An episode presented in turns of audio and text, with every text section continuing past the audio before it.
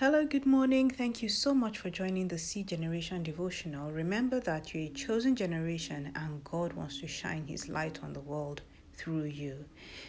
Psalm 19, verse 14 says, Let the words of my mouth and the meditations of my heart be acceptable in your sight, O Lord. And that's our prayer for today.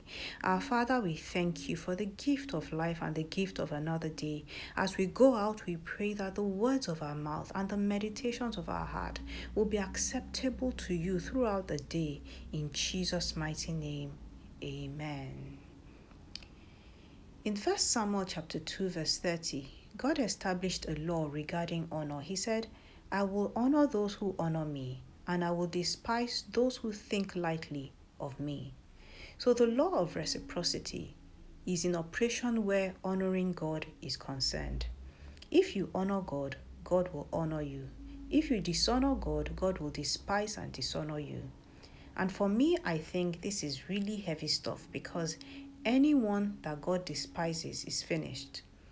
We therefore really need to understand what it means to honor God, and I think a good place to start is to look at what it means to dishonor God. To dishonor God means to esteem Him lightly, to disregard Him, to disrespect Him, and not take God or His word seriously. When we dishonor God, we don't reverence Him, but we treat Him shabbily. To better understand this, let's look at one or two examples from the Bible. First Samuel chapter 2 from verse 12 tells us about Eli and the sons of Eli. So Eli was a priest in the Old Testament and Samuel, one of the greatest priests in the Bible, served under him. Eli's sons, Hophni and Phinehas, were also priests, and one of the major roles of the priest in the Old Testament was to act as mediators between God and his people and offer sacrifices to God on their behalf. So the priest role was an extremely sensitive and important one, and priests had a code of conduct. They needed to be holy, they needed to be righteous. You know, they had a particular way that they needed to behave, they needed to carry themselves in a respectable manner, and they needed to make sure that they were holy because they were serving God. But this was not the case with Eli's sons. First Samuel chapter 2 from verse 12 to 17 says, The sons of Eli were scoundrels. They paid no attention to the Lord or to the regulations concerning what the priest could demand from the people. Instead, when anyone was offering a sacrifice, the priest's servants would come with a three pronged fork.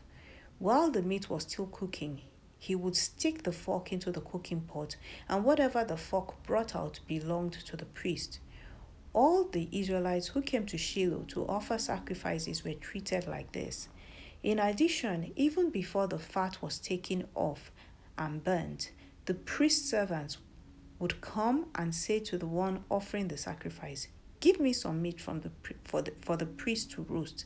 He won't accept boiled meat from you, only raw. If the person answered, Let us do what is right and burn the fat first, then take what you want, the priest servant will say, No, give it to me now. If you don't, I will take it by force. This sin of the sons of Eli were extremely serious in the Lord's sight because they treated the offerings to the Lord with such disrespect. Even though Eli's sons were priests and they were meant to be serving God, they were very disrespectful in their attitude and in their behavior towards the sacrifices that were being made to God. The sacrifices that were meant to make to God on behalf of the people had to be done in a particular order. The fat had to be burnt off. You know, they had different ways that they, different things that they needed to do to prepare the sacrifice and all of that before offering it to God. But Hophni and Phinehas didn't care. They did whatever they liked. They would take the meat for themselves even before it was properly prepared in sacrifice to God. And when people try to correct them, they won't even listen and they will just take the meat by force. Eli's sons were so terrible that verse 22 of that first Samuel chapter 2 tells us that they were even sleeping with the women that walked at the entrance of the tabernacle. And these boys were meant to be priests. So Hophni and Phinehas completely dishonored God because everything they did was disrespectful to God. They violated the rules and regulations of their priesthood.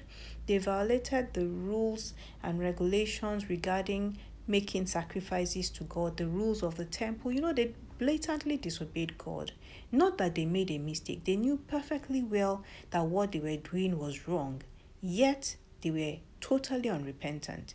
Even when their father Eli tried to caution them, they didn't listen. This is the behavior of people who deliberately dishonor and disregard God and think they can get away with it. And because they dishonored God, God dishonored them. Hophni and Phinehas died on the same day, and God made Samuel priest in their place. When we do things that are meant to honor God in a disrespectful manner, we are dishonoring God.